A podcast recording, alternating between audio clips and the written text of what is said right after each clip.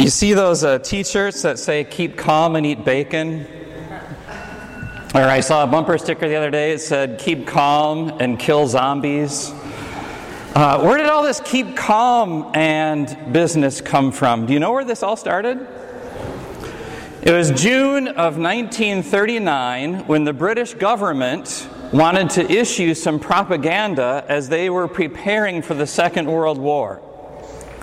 The Ministry of Information in the British government was expecting this aerial assault, and they were thinking this is going to be an, apocalypse, that the Third Reich was going to attack, they were going to bomb some cities in Britain, and they wanted to prepare the people for potential chaos. So the Ministry of Information came up with this poster series and they wanted to make it red so it would get people's attention and inspire action. And they put the, a picture of the British crown on top to lend it some authority. And then they spoke very clearly, very plainly keep calm and carry on. It wasn't until years later, actually, after the September 11th attacks, when George W. Bush kind of brought it back into the scene, into the American scene, when he gave his own version of it, he said, keep calm and keep on shopping. And then he, and that phrase was used again after the economic collapse here in the States. And since then, it's kind of been popularized, and, uh, and just you see it everywhere in different memes all over plaguing social media. But actually, it didn't start with any of that. Keep calm and carry on. God made that, and He started it way back in Psalm 46 when God said, Be still and know that I am God. That's a message that we want for our hearts today. And that I want to share with you from Psalm 46 and really focus on those words be still and know that I am God. As today we stand in this hall of sorts in this church and remember the confessors of the Augsburg Confession who stood in a hall of sorts on their own and confessed their faith, we want to state strongly and stand strongly on our faith in the teachings of Scripture, and as a result, they have an effect on us. So there's a word in keep calm and carry on, or be still and know that I am God, that's very vital for our understanding of it and our practice of it. And that word is that linking word, and. And was a big word for the confessors. When the Bible's teachings were under attack by people who believed in faith and works, by church groups who believed that you pray to Jesus and saints, and by the wider church that was looking for authority from both God's Word and church traditions and councils, and was a big word for the confessors, and it is for us today. We're very careful of those couplets that I just mentioned to you. And is a big word in the phrase keep calm and carry on, because those are two things that you do together. And is a big word in that verse from Psalm 46 be still and know that I am God. If I'm still without God, it does me no good. I will crash and fall, like Psalm 46 talks about. If I know God and it doesn't result in me being still, that's just a head knowledge of God. So that's the direction we want to take, at least for the first part of the sermon today. And the second part, I'm going to show you some, some of the pictures, the words in Psalm 46 that give us such confidence and remind us of how great our God is in Psalm 46. So, be still and know that I am God. Knowing that there is a God does me no good. It does me no good at all if if I just simply nod in agreement that there's a big guy in the sky, and then I go about my day playing God myself. So, Psalm 46 is for people who like to play God, like to be in control, like to call the shots. And when I do, stress replaces stillness, and pride pushes out piety of Christian living in my life. and self delusional lies that I believe push away salvation truths if I am so busy playing God. So Psalm 46 speaks to people who want to play God. It also speaks to people who want to let God be God. We want to be those people today as we line up under our Savior and let Him be our refuge and our strength and an ever present help. So let's get into Psalm 46. Here's verses 1 through 3. You can follow those along in your Bible. They're in the worship folder, they're going to be projected on the screen too. God is our refuge and strength and ever present help in trouble. Therefore, we will not fear. Though the earth give way and the mountains fall into the heart of the sea, though its waters roar and foam, and the mountains quake with their surging. See, in the days of the Israelites, when this psalm was written, the Canaanites believed that their highest deities, the chief deity gods of the Canaanites, they believed that they dwelled on the highest mountains. And from there, they looked down on the people and they blessed the people with prosperity and tranquility and security. And this psalm is telling us nah, God is the mountain. You believe that? You believe God is God is your mountain?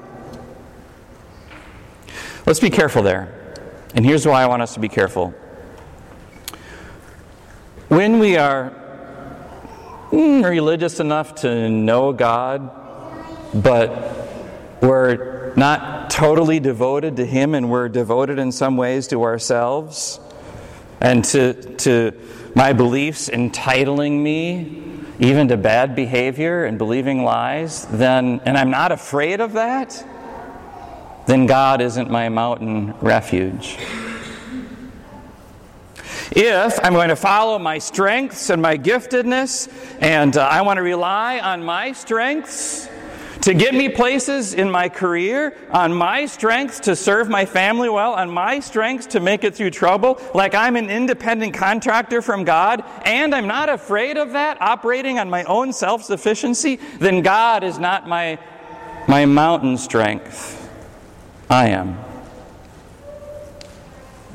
When, when I want to escape to alcohol or to caffeine, as what I need to, to alter my mood so that I'm happy.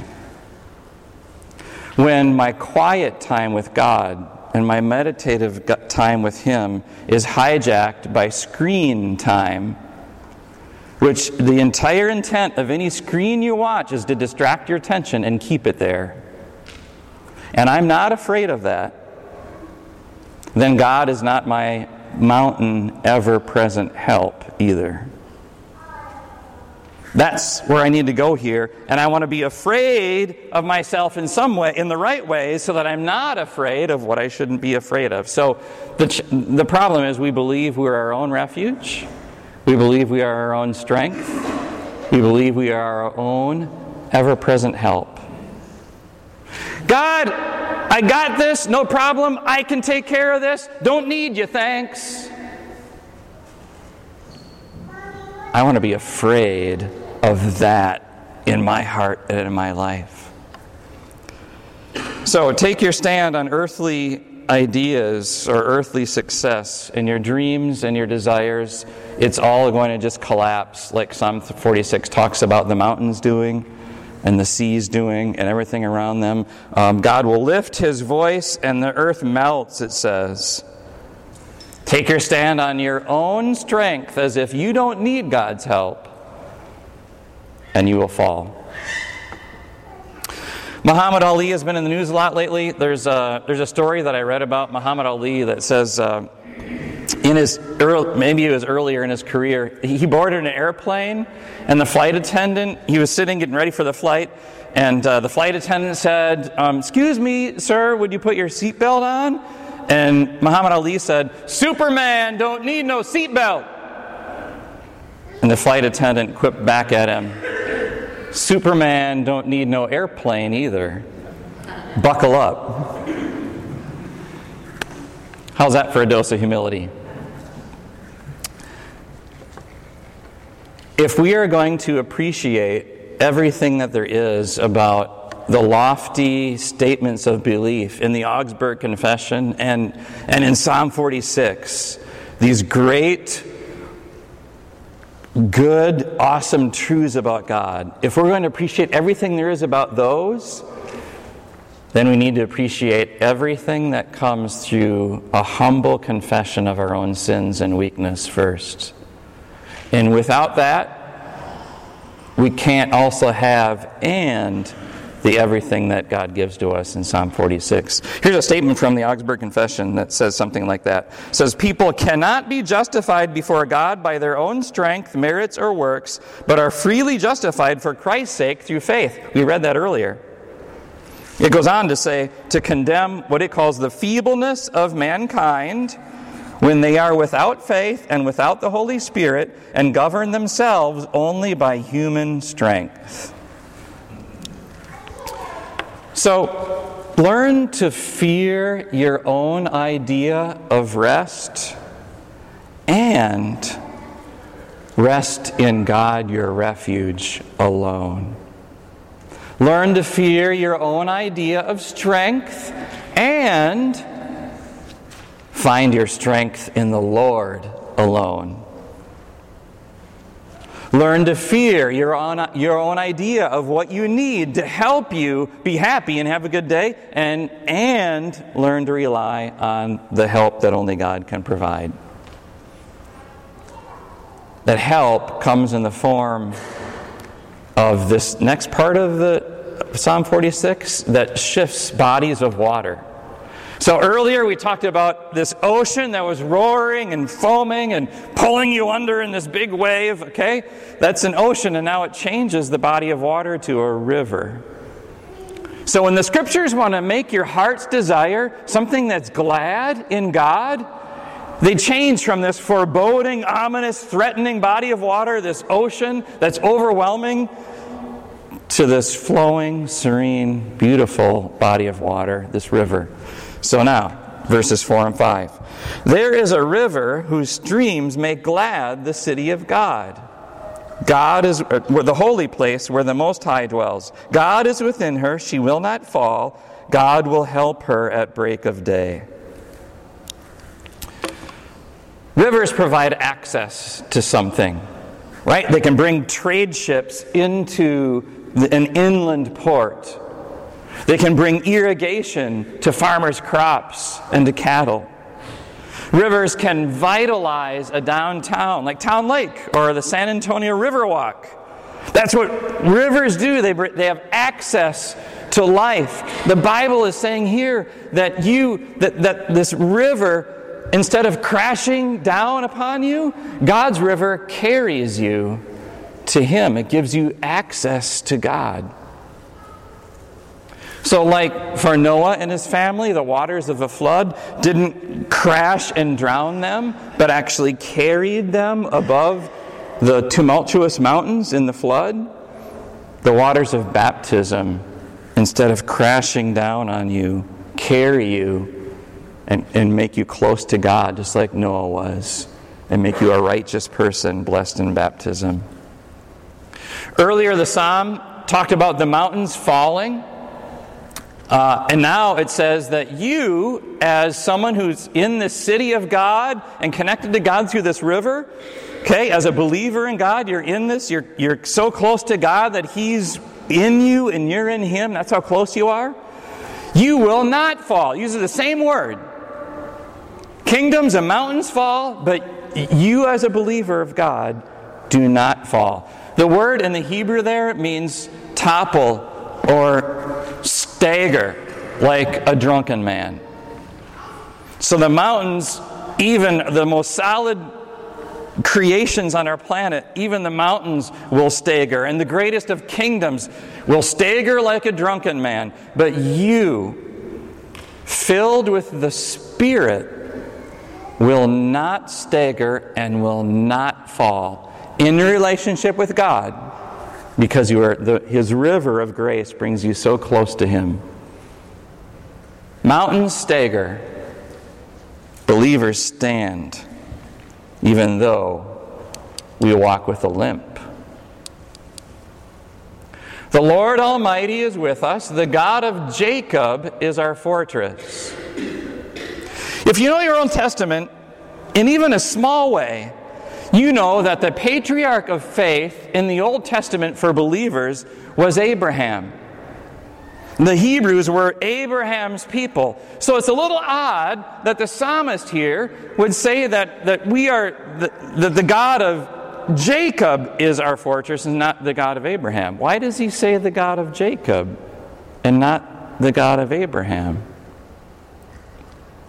If you know Jacob's story, you know that Jacob, Abraham's grandson, Jacob, was, was a conniver and a trickster uh, Yaakov, his name Jacob, means heel grabber because he was grabbing the heel of his brother Esau, his twin brother Esau, when they came out of their mother and they were, they were born. It, it means uh, tripper upper, it means deceiver. He was a trickster. He tricked his dad and his brother to get the promised birthright in the family, and he stole that away from them. And then he, then he ran away to his uncle Laban's house, but oh boy, God at work because there, his uncle Laban was a trickster too and gave him a taste of his own medicine. When Jacob finally ate some humble pie and realized that he couldn't out trick Laban, he, he kind of got tired of that. He, he understood himself a little more, and it was time for Jacob to go back home. Back to the brother he had cheated out of his birthright, who said, his brother said that he would not even let Jacob live.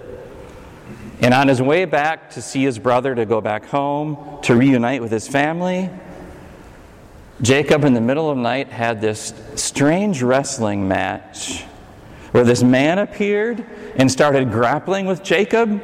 And Jacob asked who it was, and he said, I'm not going to tell you. And they grappled some more. And then finally, in the story, we realize that this is God coming down in, in this human form to wrestle with Jacob and Jacob wouldn't let God go. And God wanted to keep Jacob close. And it was like two opponents on the same team who were fighting with each other. And finally, the Bible says that God wrenched Jacob's hip so that he wasn't able to fight very well anymore. And, and the wrestling match ended. And from them on, then on, Jacob walked with a limp. And the Hebrews took his name, and God gave him a new name Israel. Israel. At that moment, that's where the name Israel came from, from Jacob. And Israel means struggle with God, God wrestler. The Bible in Psalm 46 is saying that you are a God wrestler. You have the namesake of the one who wouldn't let go of God no matter what and the God who wouldn't let go of him either. Away from that wrestling match, one of them limped away with a career ending injury that always reminded him that he wasn't stronger than God, always reminded him to be still and find his strength in the Lord. The other eventually walked with a limp too. But he was limping not because he had a wrenched hip, but because he was carrying a cross through the streets of Jerusalem up to the hill of Calvary. This second Jacob, who was the favorite son of God, but not the favorite son of man who struggled with God and wrestled with God in Gethsemane in his prayers, Lord, take this cup from me, who struggled with God and wrestled with God on the cross when he said, Why have you forsaken me? Who wouldn't let God go, and his father wouldn't let him go either. They were that close. Scarred, he returned home victoriously and reunited God with his brothers and sisters and made peace. That second Jacob, Israel, is Jesus, your Savior. Here in the God of Jacob, we see Jesus in Psalm 46. We, we see the, the red line of uh, descendants and ancestry running through the Old Testament all the way to when Jesus was born. And Jesus as a second Jacob. Psalm 46 is saying to you that Jesus is your faithful forgiver for all the sin and shame that you cannot bear. He takes that for you. Psalm 46 is saying that Jesus is your faithful fighter. And when you don't have the strength to fight, He fights for you. Psalm 46 is saying that Jesus is your faithful fortress. He is the one to whom you should escape when you can't handle and when you're overwhelmed. Here are the great promises of God in His own Son Jesus Be still and stand on Jesus. Verses 8 to 10. Come and see the works of the Lord, the desolations He has brought on the earth. He makes wars cease to the ends of the earth. He breaks the bow and shatters the spear. He burns the shields with fire. He says, Be still and know that I am God. I will be exalted among the nations, I will be exalted in the earth. All right, so I've studied and spoken Psalm 46 for 25 years and never realized this until I, until I studied it this week. Maybe one of you will have an aha moment because of it too. I hope you do. I always thought, be still and know that I am God, that he was speaking to me. But I don't think he is. I always thought that he was speaking to believers, to the church. But strong evidence right around this verse, you're looking at it, you might be able to find it, suggests that he isn't speaking to you and me, to believers, when he says, Be still. I've used this to, to comfort and calm people, and I've, I've preached on it to say, be, be still, take it easy, God's in control. And you can get that from it, but I think there's a, there's a stronger sense here that God is not talking to you. Who is he talking to? Who is, he, who is the psalm just talking about? Just before this, you can see it up there in these verses. The psalm is talking about all the kingdoms of the world. The psalm has been talking about the most secure elements of our creation, the mountains and the ocean. It's talking about kings and rulers who oppose him. This is God commanding his enemies, be still. And this is not a polite invitation. This is a strong imperative command from God. To all of your enemies who want to haunt and harass you, to your sinful flesh that makes you less of a Christian than you want to be to your sin and shame and guilt that you have for past sins and for secret sins that only you and God know about. This is the Almighty, the Almighty Lord, the God of Jacob, saying to those enemies, Stop! Surrender now, be still. I am exalted, I am the mountain. You are not in control. Be still. because your God speaks to enemies that can hurt or harm you and tells them to surrender. Then, and you can be still. That's how it works both ways. I want to read you some words to wrap this up that, uh, that were written the day after the Federal Aviation Administration closed all of our nation's airports for the first time, these words were written Our lives have been rocked. Everything that seemed so solid has been shaken. The Twin Towers of the World Trade Center, the Pentagon, symbols of American strength and stability, taken out by terrorist attack, changed forever by the four homicidal jet crashes of September 11th. We have been attacked and will never feel completely safe again. But there is one thing we can do, one term we should remember scatana. I don't know if I'm saying that right, but it's S C A T A N A. That's a term for a special military operation meaning security control of air, traffic, and navigation aids. That's a fancy way of saying all civilian airplanes were grounded when September 11th happened. But there was something else that took to the sky. Not civilian airplanes, but military fighters to protect us and to keep us safe from any further attack. It's a good lesson for us when, we, when you are in a time of crisis, and whether that's a big calamity that has happened to you, or, or some chaos, or it's an everyday battle with yourself that you fight, go to the ground.